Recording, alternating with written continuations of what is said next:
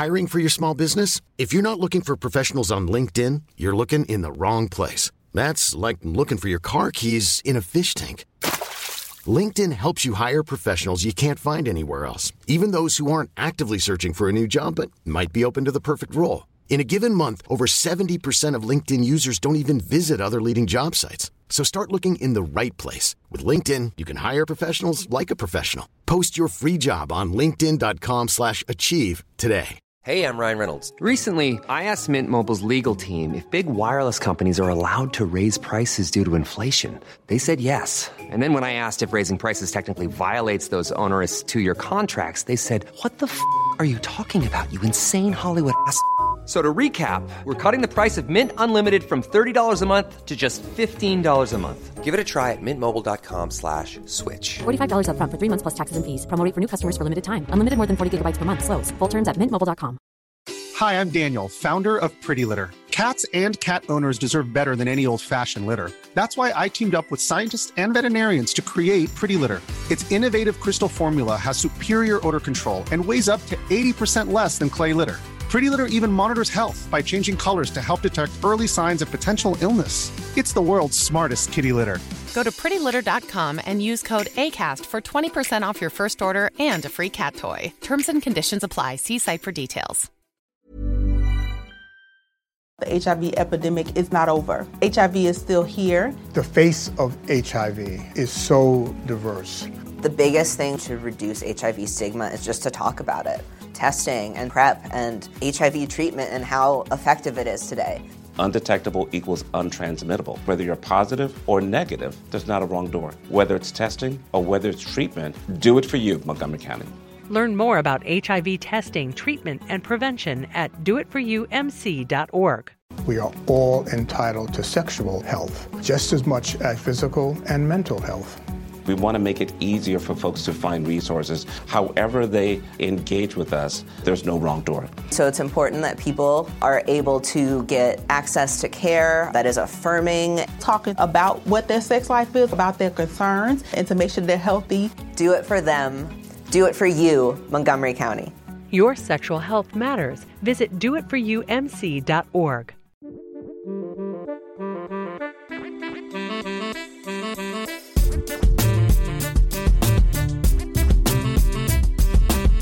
Hey everyone, Scott Hansen here from NFL Red Zone. I hope you're checking out 1 hour of 5 Yard Rush, one of the best podcasts on NFL football in the UK.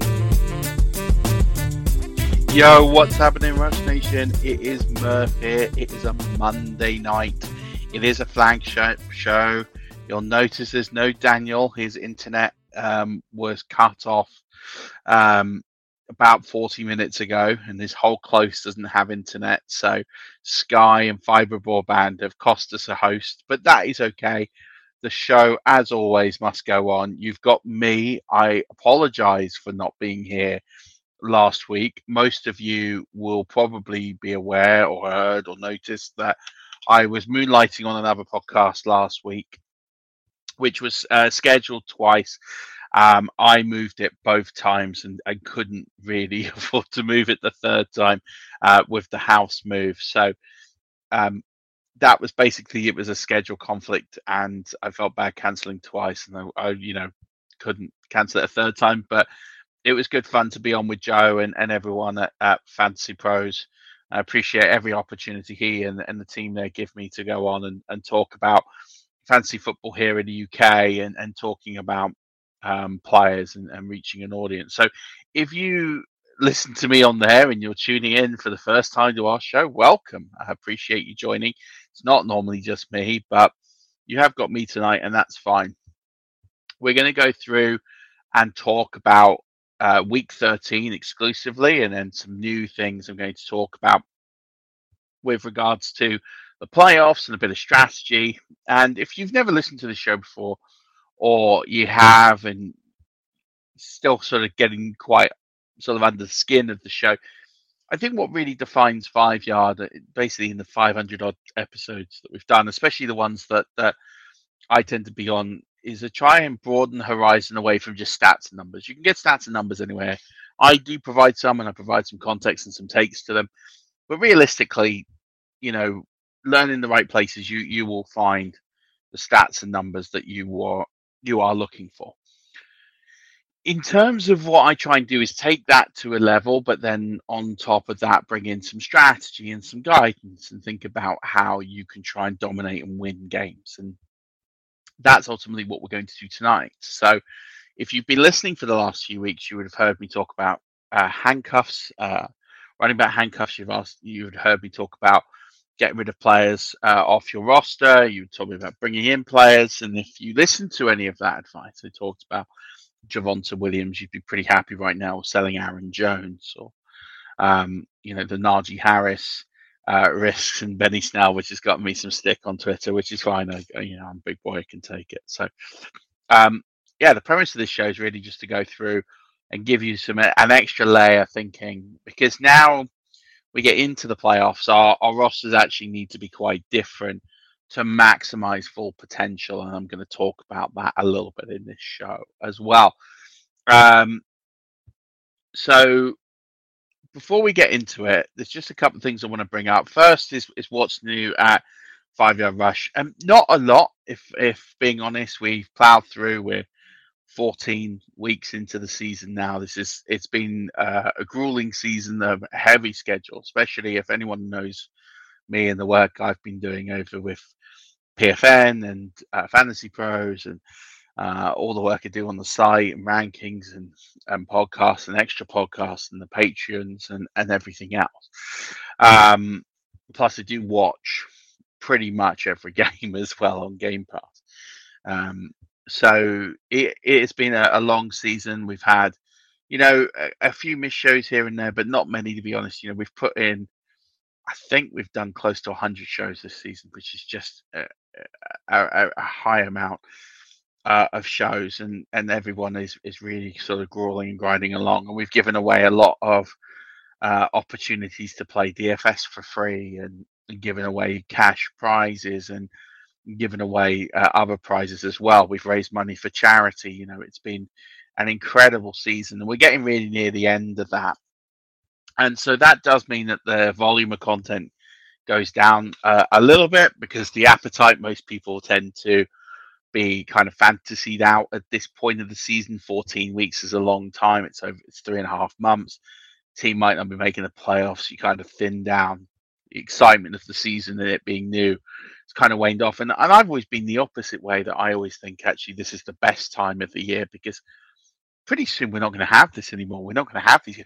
Realistically, we have 5 weeks left of football, like a full kind of slate of football on a Sunday, and then it just goes to ad hoc games through the playoffs. So make the most of it.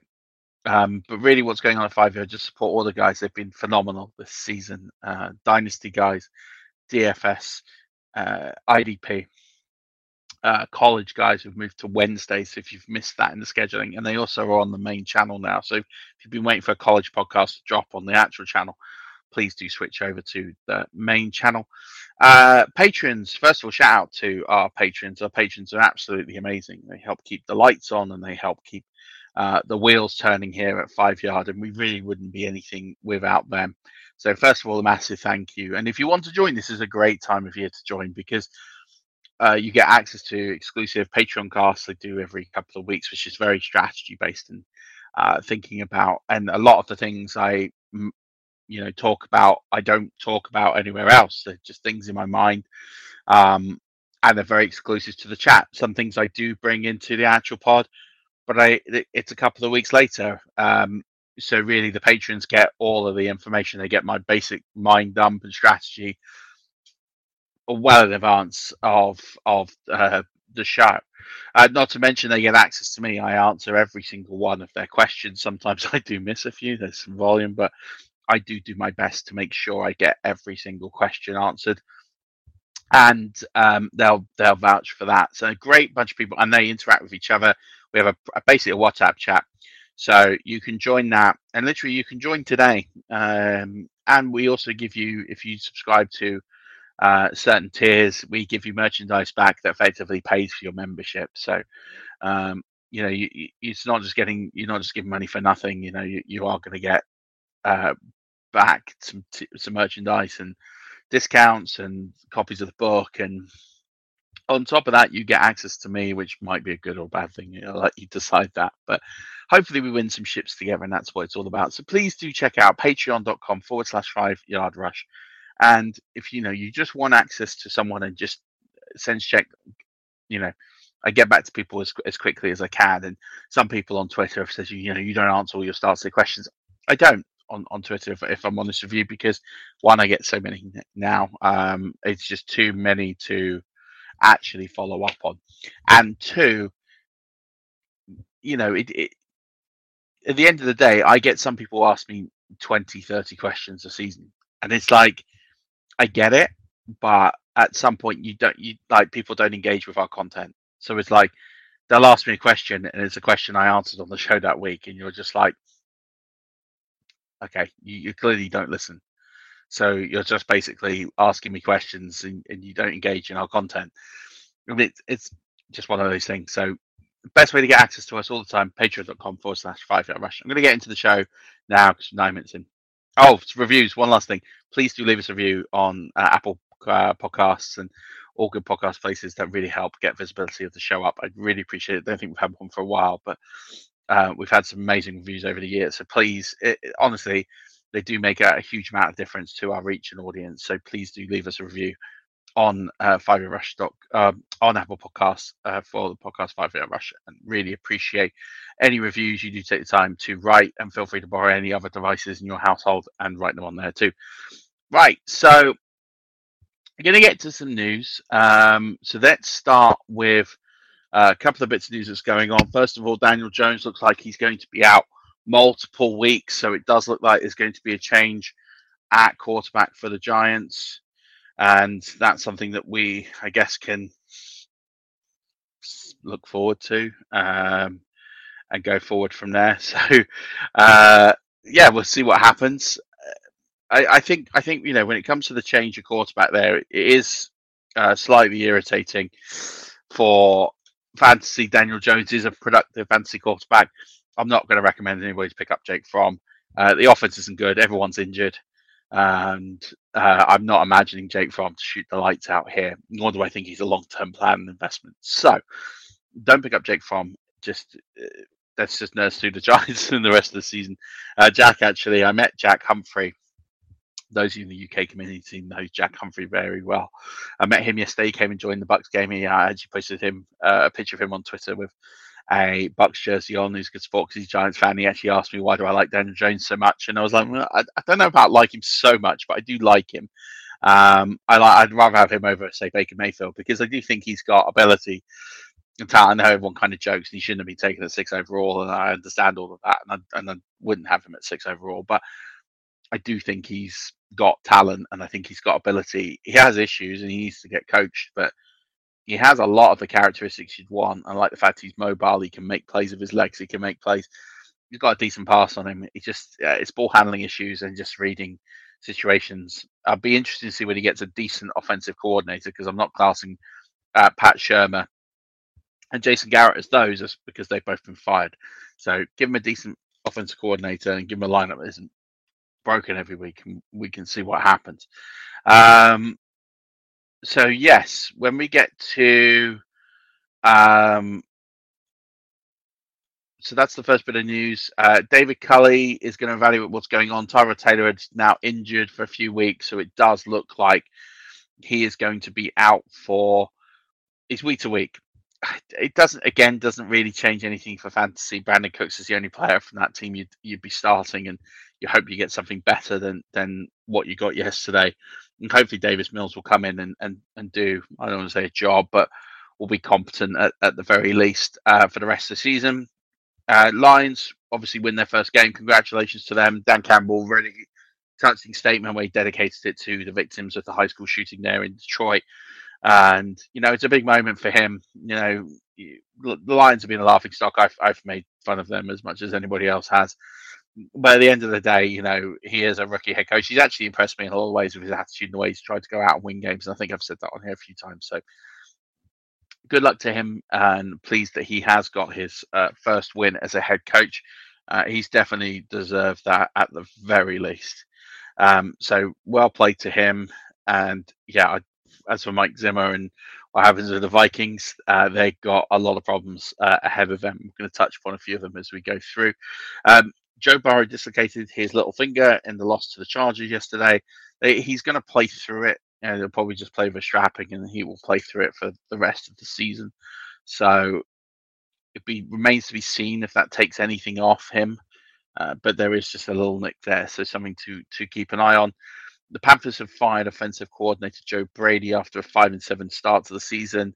And senior offensive assistant Jeff Nixon will coordinate the offense for the remainder of the season. Now, my thoughts on this, and I'm thinking about the Panthers offense now, is this is an arrow down for DJ Moore. This is an arrow down for Robbie Anderson. This is an arrow down for any of the pass catchers in that team.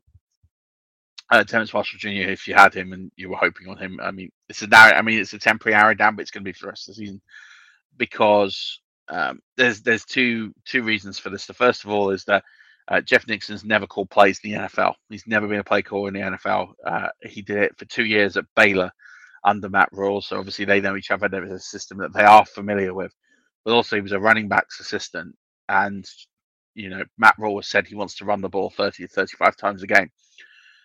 Chuba Hubbard's not going to get all that work, so I think Chuba Hubbard is now up. I think Amir Abdullah, if he is on waiver wires, he's probably worth a speculative ad. I'm not saying he's going to sit here and shoot the lights out and be an incredible player, but I do think, given what they've got there and the fact they want to run the ball 30, 35 times a game, and they've just appointed their assistant running back coach to be the offensive coordinator for the rest of the season, says to me that that's what they plan to do, to run the ball 30 to 35 times a game and get that balance right. So, Amir Abdullah should be picked up in most leagues.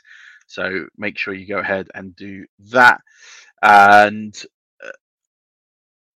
Cooper Cup first player of the season to hit 100 catches.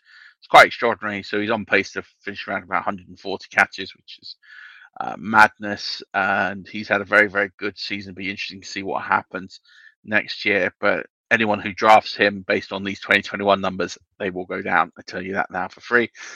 Marlon Humphrey is out for the year with a shoulder injury. Very, very high caliber cornerback for the Ravens. It's a massive loss, and it was along the reason why John Harbaugh went for two yesterday, because they didn't have any corners, and they didn't think, well, we don't have anyone to cover in overtime anyway, so we might as well try and win it now. And that was his reasoning. So it's a big loss for the Ravens, and they continue to just keep getting injuries at crucial times. And they've really been the most injured team all year. So the fact that they're still winning the division is testament to the coaching and playing ability of that team. The NFL salary cap is going to have $208 million in 2022. And long story short of it is most teams obviously will be in good shape. The ones with the most cap space going into next year will be the Dolphins, the Chargers, the Jaguars, the Bengals, the Washington football team. All have anywhere between 61 and 77 million in cap space. The Colts just behind them, and the Seahawks, and even the Raiders. So there's a few teams here with really good cap space. Even the Jets. Jets got nearly 50 million in cap space, but they also have 46 players under contract next year. So some teams have a lot of money. There are some teams in real trouble, though. The Saints, 61 million over already. There were no quick fixes. There's no quick and easy way to get rid of that money.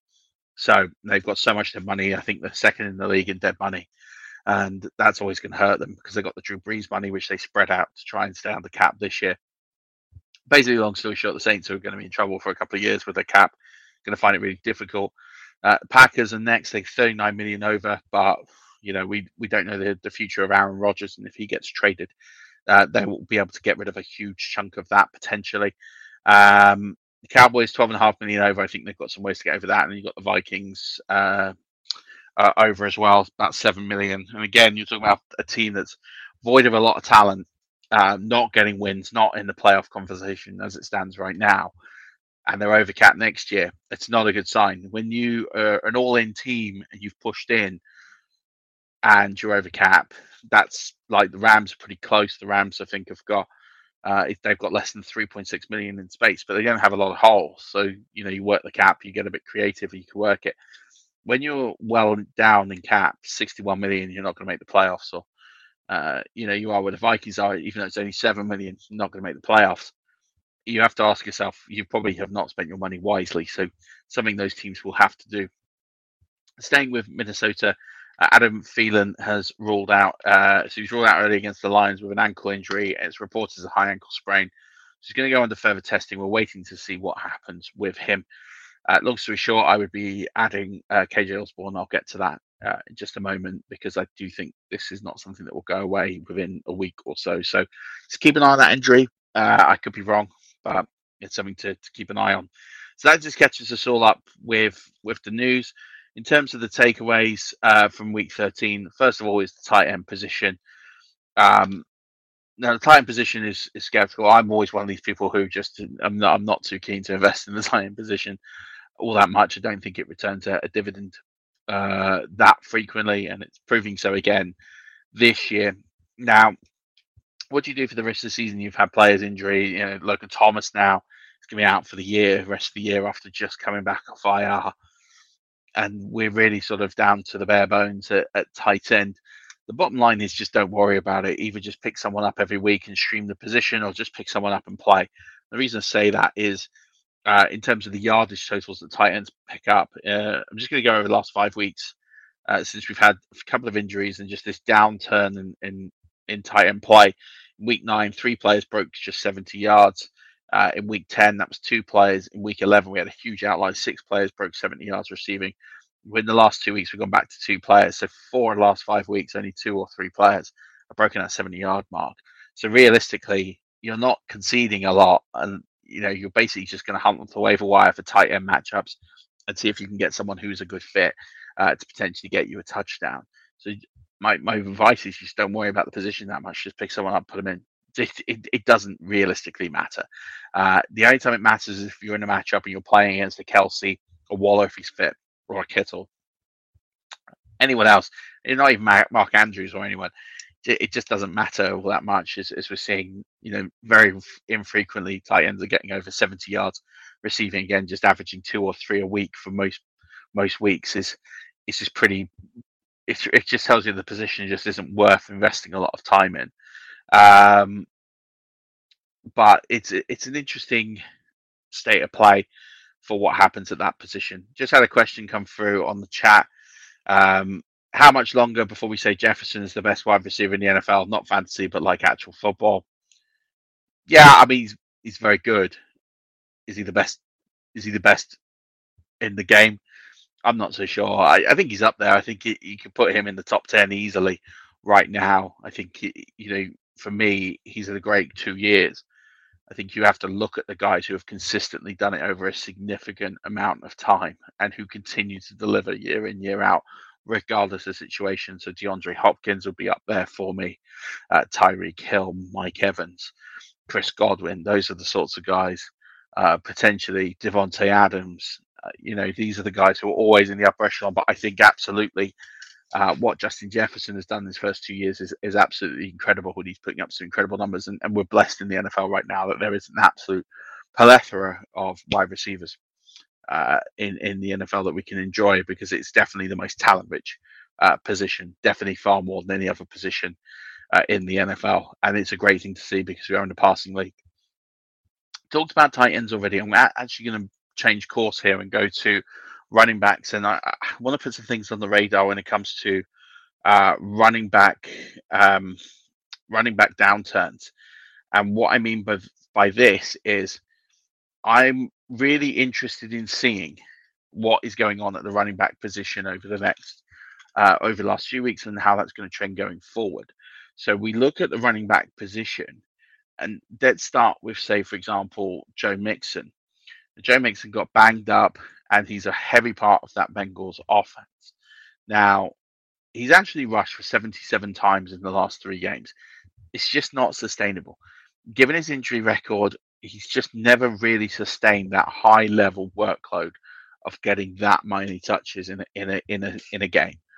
And so when you've got that tread on the tires, already got the injuries, and you're getting that heavy workload, it can lead to injuries. And I do think, unfortunately, Joe Mixon is someone who I'm getting through the rest of the season thinking I don't think I can put him in my top three because I just can see this burnout, injury, or something happened to him because of the fact I think he's been overused. And he has to be because they're effectively in this playoff race. It's in its entirety, the AFC North. And they're not in a position, there's no backups, there's no one that can alleviate him really, there's no one that they can share this workload with.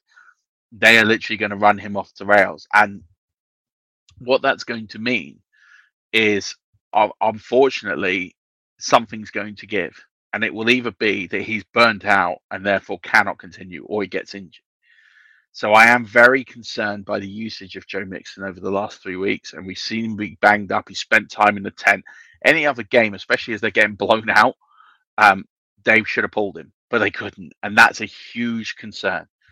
So I'm a bit worried about the usage of Joe Mixon. And it's one I would be slightly concerned about as a Joe Mixon owner.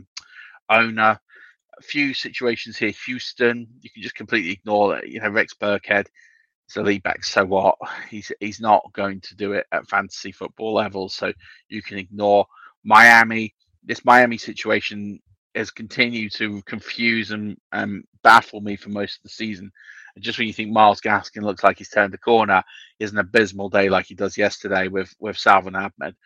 And I really do believe that this is now a four-headed monster. I think it's going to be a lot more Lindsay, a lot more Duke Johnson. I think this is a four-way committee. I'm fading everybody in this offense now, in this running game for the rest of the season. I literally don't want any part of Gaskin. I don't want any part of Ahmed. If I'm heading the playoffs, I've got them in my teams. I might just keep Gaskin just on a bench so nobody picks him up and they go for the odd game, if I've got the space, but I'm absolutely not having him in a starting lineup anywhere because you just cannot trust him in that kind of spot. Miles Sanders, we've got an ankle injury. Again, it's the same ankle, so it's one to keep an eye out. They do have a bye, which is great news. So that does mean that we can hopefully see him recover. But if not, Kenny Gainwell for me is the one who's getting the arrow out. Boston Scott was out through most of the week. And Kenny Gainwell definitely made the most of it, as did Miles Sanders as well, but he did pop out of that game a couple of times. So if anyone needed a bye, it was him more than anyone. Darrell Henderson, this is a really interesting one. Obviously, he didn't play, or he sort of played, but not really on Sunday. And so as a result, Darrell Henderson, I do believe now he's a huge arrow down candidate because they've seen now when they give Sony the ball that he can run it efficiently. And the Rams are going to make the playoffs. So there's absolutely no doubt that the Rams are going to be either a wildcard team or they're going to be a division winner. It's more than likely as we go through that they're probably going to be a wildcard team. And in their thinking, they're thinking, well, we should probably just spread the ball and spread the love around over the next 3 weeks. Again, we're only concerned about the next 4 weeks now. And I am concerned that Darrell Henderson is going to lose some of this volume now because Sony Michel's fresh. He's barely been used. I think you're going to see his usage, Darrell Henderson's usage, go down. And I think he's in a timeshare now. I really believe he is in a committee with Sony Michel. So I still think that Darrell Henderson is potentially startable. But I think, whereas before we were projecting him to be on the fringes of the top 12 conversation at running back, I think he's much nearer to that 20 to 24 range moving forward. So, Sony Michel having a great day yesterday has really done him no favours at all. And they will want to preserve him. James Robinson, that heel injury, we hear on Saturday, it's actually a bit better. We think he's going to play. And then we don't really see much of him again. You got to look at Jacksonville. Are they actually going to roll him out here with an ongoing heel problem when he's been arguably one of their best players? Probably not. I think for me now, Robinson is on the fringes of not even being a startable fantasy asset for the rest of the season until we see that he's going to have that workload. I think they're just going to give the ball to Carlos Hyde like we saw yesterday. I think they'll put the ball in the air due to game script. I mean, it's a pretty horrible offense anyway, as we've seen all season long. And I just think I'm looking at Robinson's usage and I'm more than a little concerned. And I think for me, that's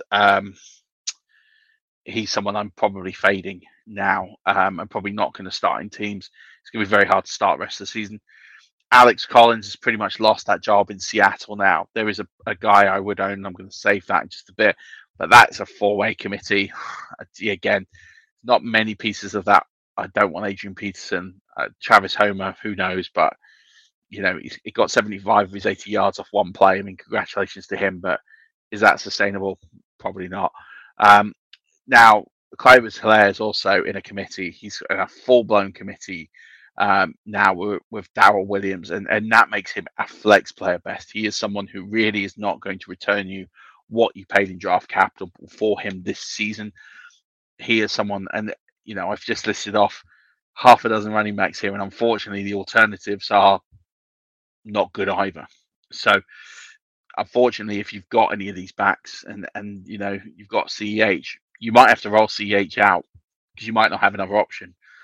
But just be prepared, he's not going to put up the numbers. He's not going to put up those double-digit weeks every single week unless he gets in the end zone. He's almost touchdown dependent to be really relevant. So he is someone I'm very concerned about. As I've just mentioned, sort of six or so names there who I'm also concerned about. So for me, CEH, he's in the committee now. He's not going to get any special treatment. He's not going to be any better than Darrell Williams. So keep an eye on that one. Make some moves if you can, and try and get some other bodies in. If you're worrying about who the backups are, 2 weeks ago on this YouTube channel, you will see, and if you're listening to this on the podcast, go and find it on the YouTube channel. I do a chart of all the running backs. This is why I stressed 2 weeks ago, go and pick up the running backs, because this whole situation now is, I mean, that information, I wouldn't say it's out of date. It's not, but the situation could be different. I'm talking about like Christian McCaffrey, and in the space of, in the space of 2 weeks, we've probably lost 10 fantasy relevant running backs through different circumstances and situations, but mostly through injury. That's how quickly it changes. That's why you need the backups, and there's not many left on that waiver wire now, but you're going to just have to reastute and navigate those waters. But I'll give you some names later on the show. One person you can drop completely is Rashod Bateman. He only got one target on Sunday. He didn't catch it. He was playing at one point over 60% of the snaps. He's now not getting anywhere near that. It's pretty much cut in half. And Sammy Watkins is now pretty much taken over that role. So if you've been holding on to Rashaad Bateman in season long, you can cut him. He is gone.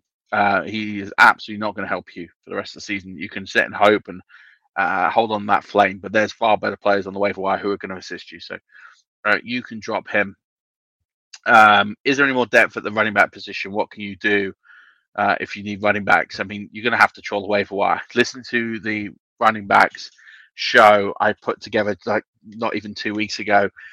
Get those handcuffs. I mean, you're not going to get Mattison now, but Abdullah is someone you'll be able to grab. Kenneth Gainwell is out there. You know, they're the sorts of players you're going to need to grab. Any other handcuffs if you're in those sort of 8-team leagues. You know, grab as many handcuffs as you can get, because they're the ones that are going to make the difference for the rest of the season, at least for the next week or two. I'm going to talk about how I'm going to change my strategy from next week and how you should too in just a moment. So in terms of depth of the position, just get what you can. It is very lean out there, but definitely just, you know, definitely get to the point now where you get in the habit of picking up those handcuffs a little bit early. I wouldn't say you draft them. I'd say you wait until about week 9, and then you start really clawing and picking them up. I've talked about one of the questions I got was what can I expect from the change coordinator in Carolina? I've kind of already touched upon that. A lot more runs. I think Cam Newton's an arrow down. DJ Moore's an arrow down. Robbie Anderson's an arrow down. Tua Tagovailoa completely different. They're going to run the ball 30, 35 times a game if we believe the press and what Matt Rawls wants, but the fact they've appointed and promoted their running backs assistant coach tells me everything I need to know. So for me, I think, I'm a bit worried about those wide receivers. I mean, Cam Newton, if you're desperate for him, there's better options out there on the waiver wire. I'm still maintaining that we talked about the strategy, and this means even more now. When it comes to your flex positions, you should be starting wide receivers. It's just a given now because there's not that many good running backs. If you're in the league and you've got three outstanding running backs, I have to question why you didn't trade one of them, because you could have got an absolute haul to go and get them. Like if you had Javonte Williams, you weren't starting him because he was in a timeshare.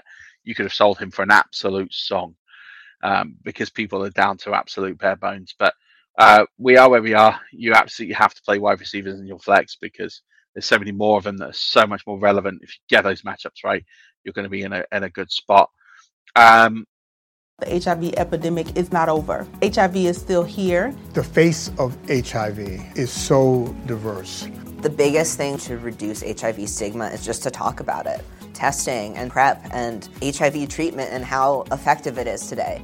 Undetectable equals untransmittable. Whether you're positive or negative, there's not a wrong door. Whether it's testing or whether it's treatment, do it for you, Montgomery County. Learn more about HIV testing, treatment, and prevention at doitforyoumc.org. Mary redeemed a $50,000 cash prize playing Chumba Casino this year. I was only playing for fun, so winning this was a dream come true. Chumba Casino is America's #1 social casino experience. It's serious fun. With over 80 casino-style games to choose from, you too could win life-changing amounts of cash. Be like Mary. Log on to ChumbaCasino.com and give them a whirl. That's ChumbaCasino.com. No purchase necessary. Void where prohibited by law. 18+. Terms and conditions apply. See website for details. The voice in the preceding commercial was not the actual voice of a winner. In terms of upside players, based on what we saw in week 13, Rashaad Penny is the one I would own in Seattle. I think he looked like he had the most juice. He looks the most ready. He is a player that was drafted by the organization, which always helps. He's just never been fit. He looks fit now. I think for me, he's got a bit more juice. And they went to him when the game was on the line. And I think that's always my sort of telling point, my telling hand. Adrian Peterson didn't get it done. He got 11 carries, 16 yards. All right, he got the touchdown. Congratulations. But, you know, the big plays at the end, they went to Rashaad Penny, and I think he is someone who, I'm not saying he will, but if I had to pick a back out there who was going to elevate and get themselves up and play that, be that upside player, Rashaad Penny will be that. Russell Gage I've talked about for 2 weeks now, and I talked about him last week on the Fantasy Pro Show. I wrote about him in the Waiver Wire column. I put it in the Waiver Wire podcast. Go get Russell Gage. It was a great matchup. He exploited it. But he is that intermediary target. There's more coverage on Pitts. There's more coverage on Patterson. Gage is going to benefit heavily in that offense, especially as they're going to be behind in a lot of games because they're just not a good football team. And that's always going to help Gage. So he's going to get these catches. Amon-Ra St. Brown, we saw the heroics yesterday. That's going to give him a lift and a juice. And I do think he's going to get some touches there, as is Josh Reynolds. I think both of those guys are probably worth a speculative ad. Taysom Hill at quarterback, he can throw 4 interceptions, but only rushes for 100 yards. It doesn't matter. He's still going to be fantasy relevant. He has got a slight injury, but he will play through it. Cole Kmet, of all the tight ends that are out there that are widely available, Cole Kmet's probably the only one I'm interested in. If you can get Tyler Conklin still, he should be arrow up this week if Adam Thielen is out. But if not, Cole Kmet is, you know, he didn't have a great game, but he still got 7 targets. We've seen that, you know, 70 yards is the pinnacle of fantasy football tight ends. So Cole Kmet for me, if I'm out there, is the one tight end I probably own and just set and forget. Oh, you talked about Kenneth Gainwell. Eagles are running for close to 200 yards a game at the moment. Kenneth Gainwell's going to be part of that, part of the passing game in the PPR league. He should be owned.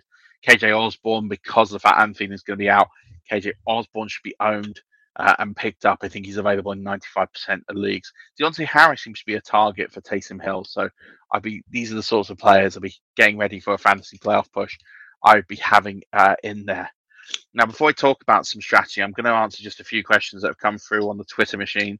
My good friend Dynasty Island, Rich, has come in, host of the Dynasty Football Podcast. So please do tune into that on Tuesdays. Has come, he said, if you could have one fantasy player to build your roster around for the next 5 years at each position, who would I pick? It's a great question. Quarterback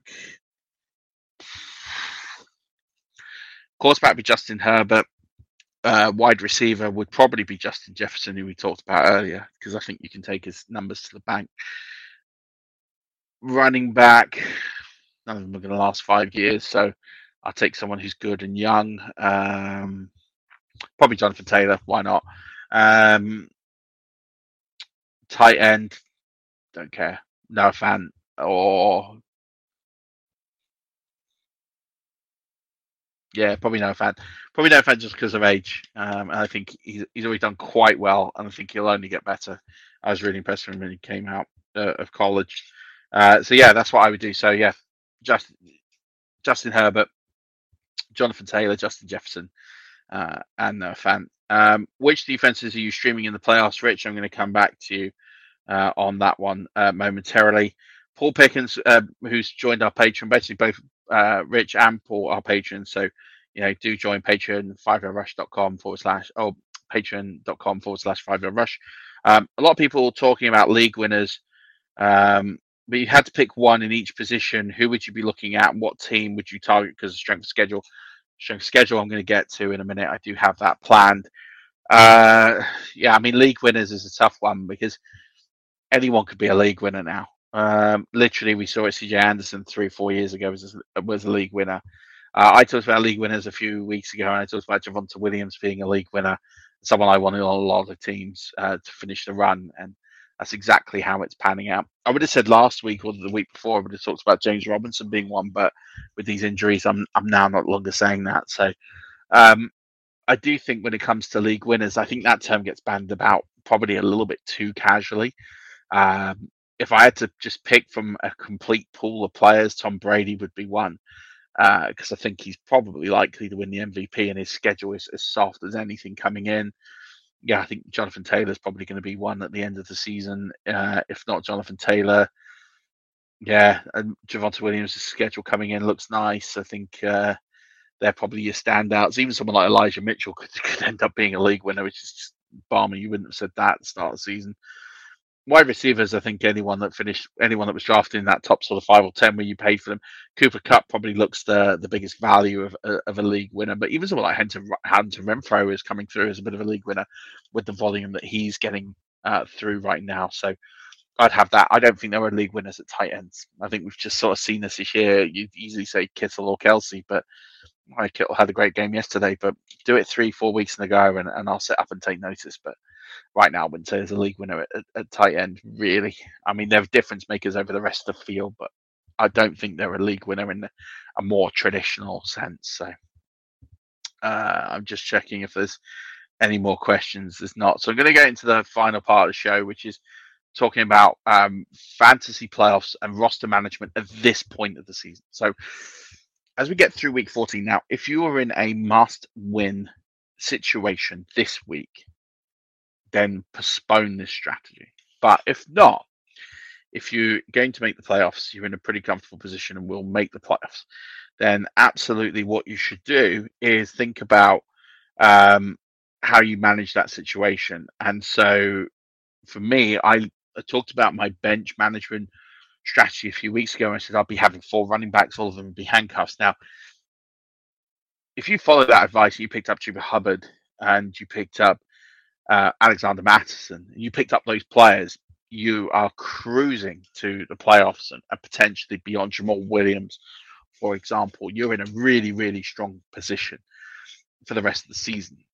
If you didn't follow that advice, you're going to find it very difficult because you might be void if you've got injuries at that position. You might find it a real struggle.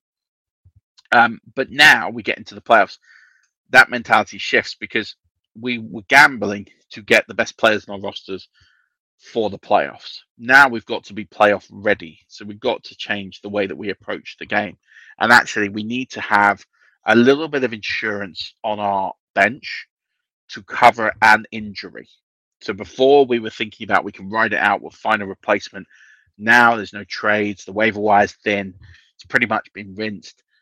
You now need to think about strengthening your roster so that if you lose a player to COVID or you lose a player to a close contact or a late injury pickup in warm-ups or training or practice, you need to have a sufficient backup at every position that's going to be able to come in and play. So your roster management changes. It goes from being heavily handcuff-based and shooting for the moon, thinking if these guys land, great.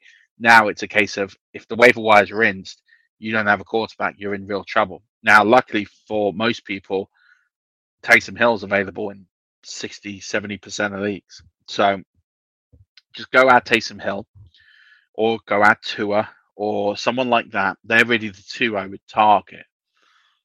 And you'll be fine. I would just have either of them on my bench. I know Tua's on bye this week. That's fine. You can live with him on bye this week if you've got a decent starter, top 12 starter. But if you lose a player like a Brady to a close contact, you're never going to replace Brady. So what you need to do is get the next available thing. So a Taysom Hill, a Tua Tagovailoa, a Kirk Cousins, if he's out there, they're the sorts of players that fill this role quite nicely as that insurance backup, and you need to have one on your roster now. So I said weeks ago, drop your quarterbacks.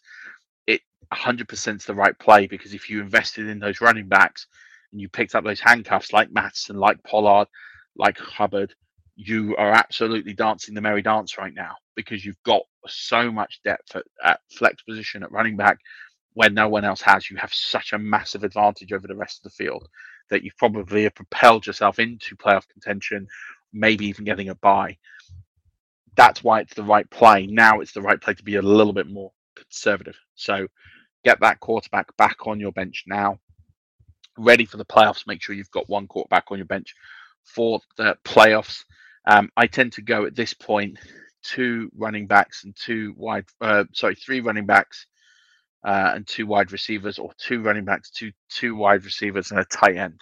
It all depends on what the tight ends are on the waiver wire. So I like to have two running backs, and typically ones who are going to be able to come in and play. You can gamble on the handcuff upside. It's less likely to come off as each week goes, unless you've listened to some of this advice. Be looking at Cincinnati's backup, whoever it might be, Samaje Perine. He probably right now is the best bet. He's someone who maybe you stash. If you don't need to win this week, stashing someone like Samaje Perine could make a lot of sense, because that's a chip you can cash. Same goes with Benny Snell. It's another player who you could potentially, for another week, hold, see what, if anything happens to Najee Harris. And they're the sorts of players I'd be targeting and potentially holding just for a week.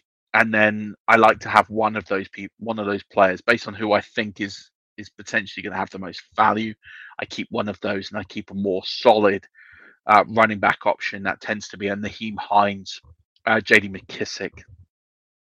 Those sort of, Devonta Freeman is another one you can pick up, by the way, who would be really solid. That sort of caliber player who will put up points, maybe not as many points as we would hope or wish or pray for, but points that will definitely help out. If you get a late contact, you need to put some points on your bench. So I tend to go one handcuff, one solid contributor, or I tend to go two handcuffs, one solid contributor. Then two wide receivers. Again, I tend to just go for players who I can really rely and count on. So hopefully at this point, I've got someone like a Hunter Renfrow on my bench, or someone similar to that ilk of player who's going to consistently get me that 10 to 13 points that I need. Russell Gage right now, I think, is an excellent bet to fill that hole. KJ Osborne. Those are the sorts of players you kind of want on your bench right now. You not necessarily might be praying or hoping to use them, but you need to know you've got a player who can come in and score 10 to 13 points in your flex if you're desperate. But those players are heavily underrated in fantasy football, so make sure you get some of them on your roster. And then depending on what the tight end pool is like, it's very thin at this stage. If Cole Kmet's out there, I'm adding him. But, I mean, if you missed the Pat Freiermuth train that I told people for a while and put in my waiver wire column, I think for 3 or 4 weeks, I lost count. That's it now, pretty much. Ricky Seals-Jones, if he's going to come back, might be worth an ad for Washington. That's kind of it. There isn't anyone else I'd want to be speculating or adding at this stage. I certainly wouldn't be touching Gerald Everett after yesterday's game. Wouldn't shock me if he was cut at some point. So that's what I'm doing. So I'm changing my roster management now. So moving away from having exclusively a lot of handcuffs and shooting for the moon to being a lot more conservative. So, take that advice and stash your bench with meaningful players now. Without trading, what can I do to increase my chances to win? There's a lot of things that go into the playoffs. Now, you think about it, we've only got 3 weeks left of the fantasy football season after this week.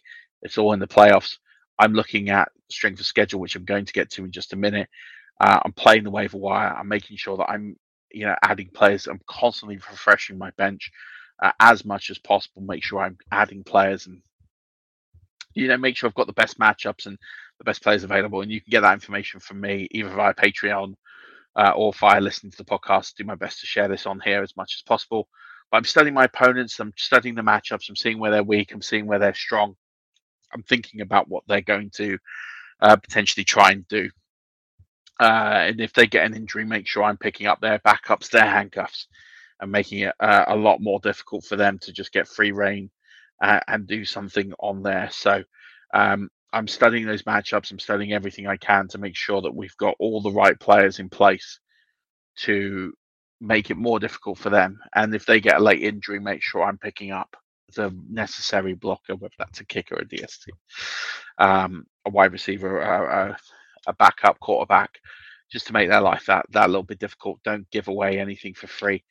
This one's something I do, and something that not a lot of people do. And I fake my lineup. So what I do is, in some leagues, especially home leagues I care about, I submit the wrong lineup. And what I mean by that is, I deliberately put players on my flex who I'm actually not going to play.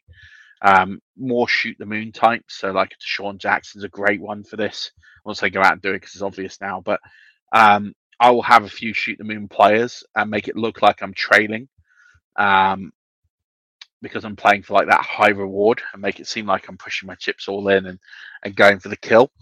And that will lead my opponent to potentially play more conservative. This doesn't always happen, by the way, but I look to see, is my opponent trying to play me, my team, or are they just setting the lineup that they want to set? Now, I always set up my lineup based on who I'm playing more often than not. If I'm in a matchup and I think I'm going to control it, I'll be slightly more conservative. If I'm going to trial that matchup quite clearly, I'm going to shoot for the moon and put dart throws in. And the same comes to the playoffs. So potentially, if I think I'm in control of it, I might fake my lineup and put a load of dart throws in it, make it look like that the other player is in control. That might lead them to be a little bit more conservative. That would then lead me to put out my lineup to give me an even stronger edge, because I take away their big play ability and then change it right before the 6 o'clock. So there's no time to amend it. And I've been known to do this, is not set a lineup until the very end. So literally take everyone out and sit it as a bench.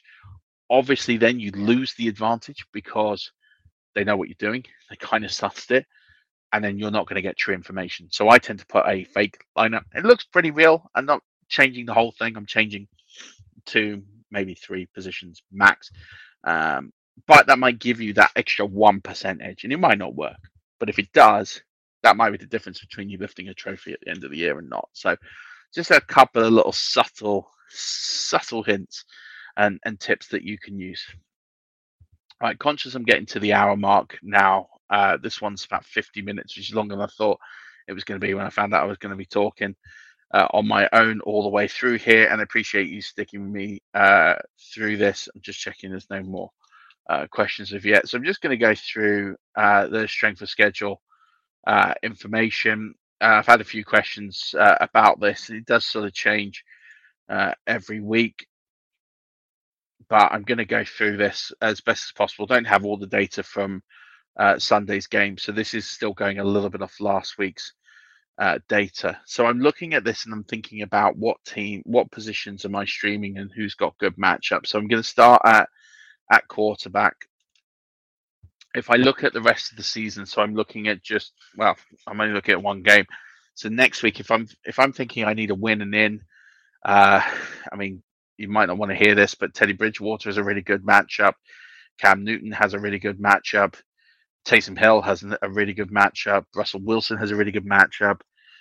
Jimmy Garoppolo is a really good matchup. Ryan Tannehill has a really good matchup. So there's 6 QBs you can potentially target to have really, really good matchups. In the playoffs, the quarterbacks with the best matchups as it stands right now, and this doesn't mean that you start them, by the way, Jared Goff. Jared Goff, Trevor Lawrence, Kyler Murray,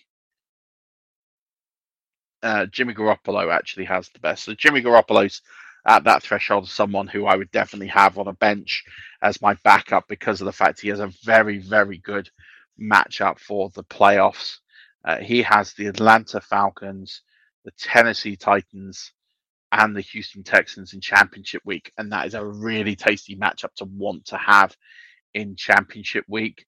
The other one who's got a great matchup is Russell Wilson in week 17. He has the Detroit Lions, and Mac Jones has the Jaguars. So there's some really good week 17 matchups to think about. But yeah, Jimmy Garoppolo for me, if I'm thinking about streaming a quarterback or having one for the end-of-season playoffs, who's sitting on a waiver wire right now, Jimmy Garoppolo could be a really good shout of someone who is widely available you can own. Matt Ryan also has a really good schedule because he has the 49ers, the Detroit Lions, and then week 17 he has Buffalo, so not great, but those first two games, Matt Ryan is potentially an option as well. Other ones like Patrick Mahomes is a good matchup, but you know the other thing with this is talent will prevail. So talent will always prevail, and if you've got great players, regardless of how difficult the matchup is, they're always going to shine through. Like for example, I'm just looking at this now. Tom Brady's first two rounds of the playoffs, he's got the New Orleans Saints and the Carolina Panthers, who are, you know, what they call negative matchups for quarterbacks. But still play Tom Brady every week. It doesn't matter. I'm playing him every week because he's the number one QB in football as it stands right now. So there's a few options there. Ones to definitely avoid is handcuffs. Big Ben, he's got a terrible schedule coming through. Derek Carr has a terrible schedule. Aaron Rodgers is really bad, but obviously you play him. Cam Newton's in the playoffs is the worst. He's got the absolute worst. Don't be relying on Cam Newton to try and deliver you a title. It's very unlikely to happen. And then you've got the changes as well. We get into the running back position. Week 14, Atlanta, if Mike Davis, which I doubt is out there, Mike Davis could be one that could be owned. Potentially, I'm not going to say he's going to be absolutely brilliant, but he could be in consideration for possible flex because he has a good matchup, and he has a good matchup in week 16 as well. And they did get some success running the ball yesterday. Chuba Hubbard is a great matchup next week because he's playing the Atlanta Falcons, who are the worst run defense on the board. Javonte Williams is great. I mean, Javonte Williams' schedule the whole way is absolutely superb. He's got the Detroit Lions next. It gets better. He's got the Bengals, who can't stop the run.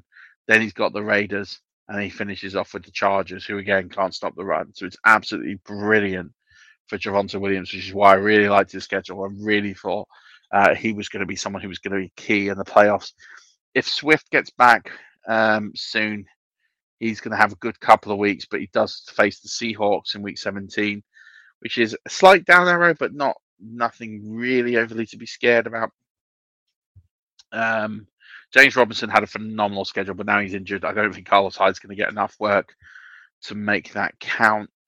Austin Eckler's workload should be pretty good. He's got an excellent schedule coming in for the rest of the season as well, so you should be pretty primed and happy to be using him. On the fringes here, I mean, San Francisco, Elijah Mitchell, I think is potentially a league winner. His schedule coming in is absolutely ridiculous now for the next four games. He's got the Bengals, and then he's got the Falcons, and then he's got the Titans, and then he's got the Texans. It's just an absolute dream slate. Lenny Fournette, week 16, 17, has great matchups as well. Antonio Gibson has pretty decent matchups.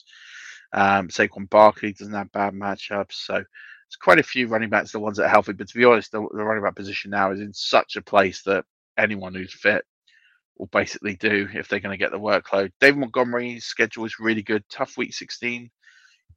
Well, not really. I mean, it's against the Seahawks, but, you know, it depends how that game plans out.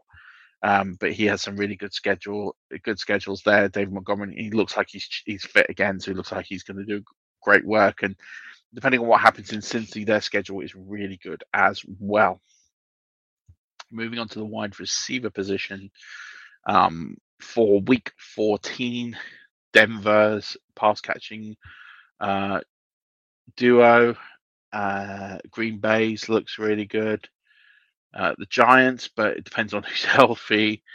Deontay Johnson has a really good week 14. Tennessee, Julio Jones looks like he's coming back. He could really benefit in week 14. Washington, Terry McLaurin as well. Terry McLaurin has a bit of an up-and-down slate here. He's got Dallas twice in the next four games, which is a great matchup, but then he's got the Eagles twice in the next four games, so that's where the up and down goes for him. The Cardinals, tough matchup this week against the Rams, but afterwards They've got a pretty decent matchup that they can pass on. So you'd like their trio quadruple set to definitely light it up. Russell Gage's schedule is pretty good until he plays the Bills in week 17. So I like him to get a significant amount of work.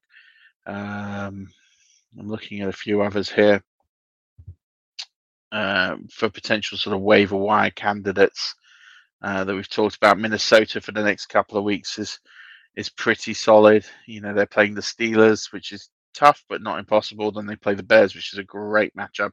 So KJ Osborne for the next 2 weeks is a pretty tidy pickup. The Jets, Elijah Moore, you can feel comfortable starting him against the Saints and then the Dolphins. And then he's got a great matchup against the Jags in week 16 before he's got a tough matchup against the Buccaneers in week 17. But with their injuries at corner, it could also really play into their hands. So I like Elijah Moore to potentially have a really good run here for the rest of the season as well. Seattle or another team. They've got the Rams in week 15, but other than that, really good schedule for the playoffs as well. But Houston and Brandon Cooks, ironically, have the best playoff schedule, but it is only Brandon Cooks who, if anyone, could take advantage of it. But then we've got to see what happens at the position. Tight ends. I mean, looking at the tight end position now, because there's just not many. I mean, Noah Fant's schedule looks pretty good until championship week. So he's someone you feel confident on. San Francisco, George Kittle's schedule looks absolutely amazing. So he's probably your best bet. But again, he's not going to be available. So I look at someone like Cole Kmet, who's got a difficult couple of games here against the Packers and the Vikings. But I still think he's going to be needed. But then those last two games, he's got Seattle and the Giants. They're very good matchups for tight ends. So I do feel that Cole Kmet is someone here who should be owned a lot more than he is. And I feel like his matchups will be very, very good for the final 3 weeks of the season, although he does start in a more difficult fashion. But it gets easier as it goes along. TJ Hawkinson's schedule is pretty good. James O'Shaughnessy, if you're looking at a potential like well out there, left field pick. James O'Shaughnessy's got a decent schedule at tight end, but do you really want to trust Urban Meyer and that Jags offense? I wouldn't.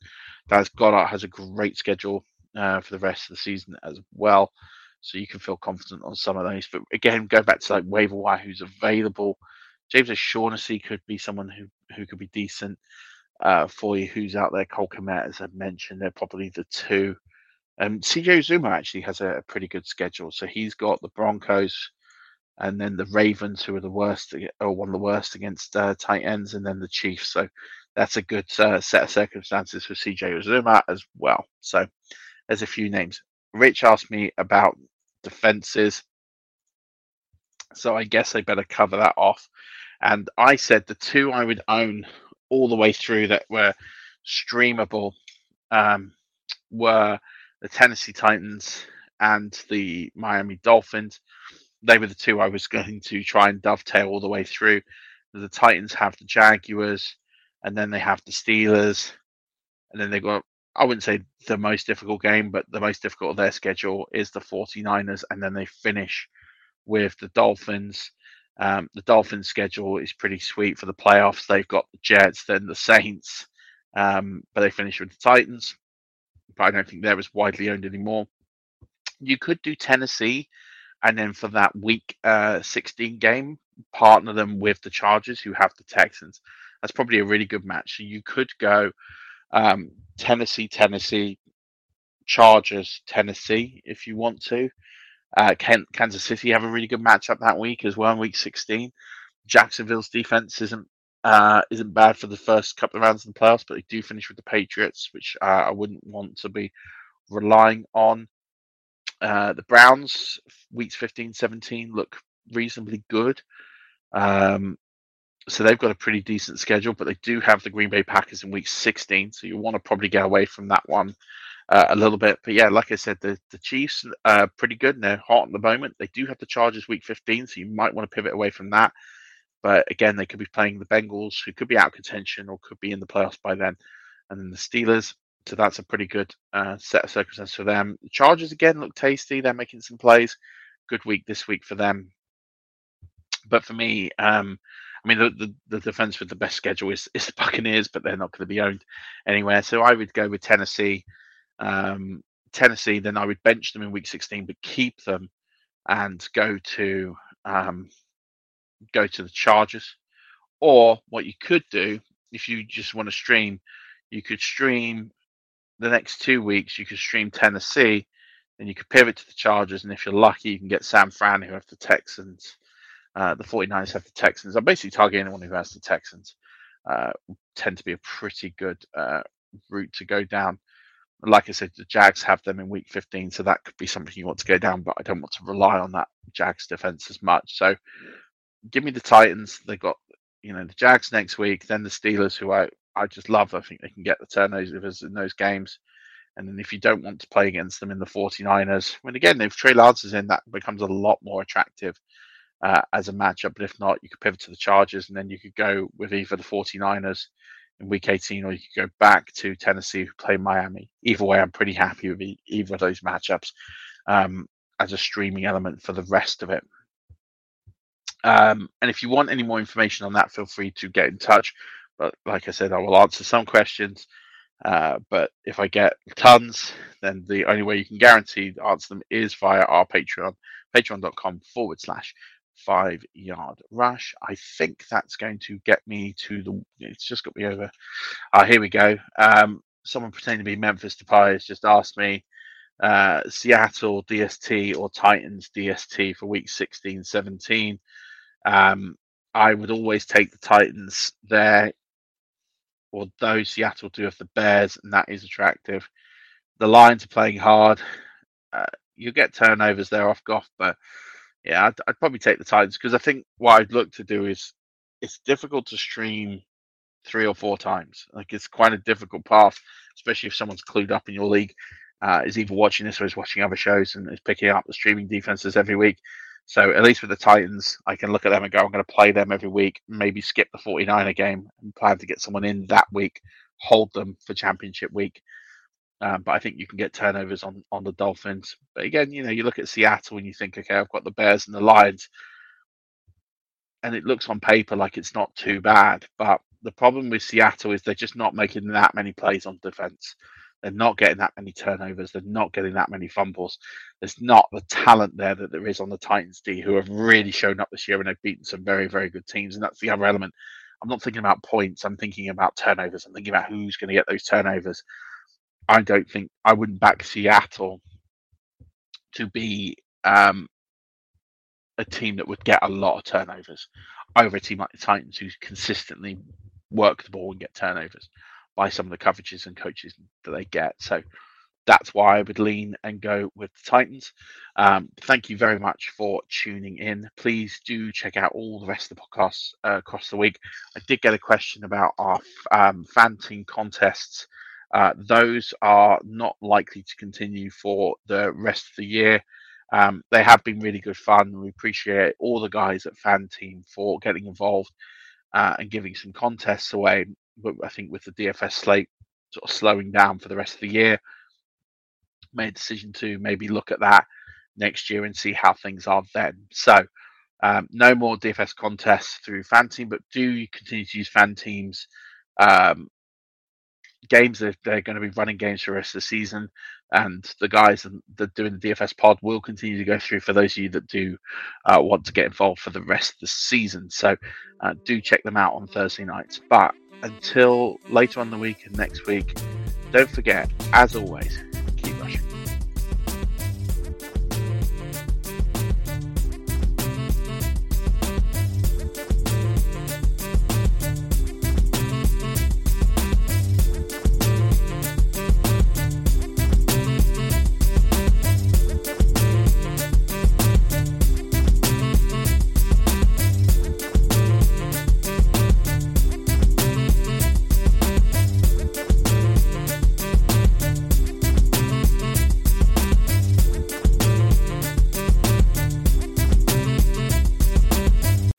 have redeemed a $50,000 cash prize playing Chumba Casino this year. I was only playing for fun, so winning this was a dream come true. Chumba Casino is America's #1 social casino experience. It's serious fun. With over 80 casino-style games to choose from, you too could win life-changing amounts of cash. Be like Mary. Log on to ChumbaCasino.com and give them a whirl. That's ChumbaCasino.com. No purchase necessary. Void where prohibited by law. 18+. Terms and conditions apply. See website for details. The voice in the preceding commercial was not the actual voice of a winner. Even when we're on a budget, we still deserve nice things. Quince is a place to scoop up stunning high-end goods for 50 to 80% less than similar brands. They have buttery soft cashmere sweaters starting at $50, luxurious Italian leather bags, and so much more. Plus, Quince only works with factories that use safe, ethical, and responsible manufacturing. Get the high-end goods you'll love without the high price tag with Quince. Go to quince.com/style for free shipping and 365-day returns. Hi, I'm Daniel, founder of Pretty Litter. Did you know cats tend to hide symptoms of sickness and pain? I learned this the hard way after losing my cat, Gingy. So I created Pretty Litter, a health monitoring litter that helps detect early signs of illness by changing colors, saving you money and potentially your cat's life. Pretty Litter is veterinarian developed, and it's the easiest way to keep tabs on your fur baby's health right at home. Go to prettylitter.com and use code ACAST for 20% off your first order and a free cat toy. Terms and conditions apply. See site for details.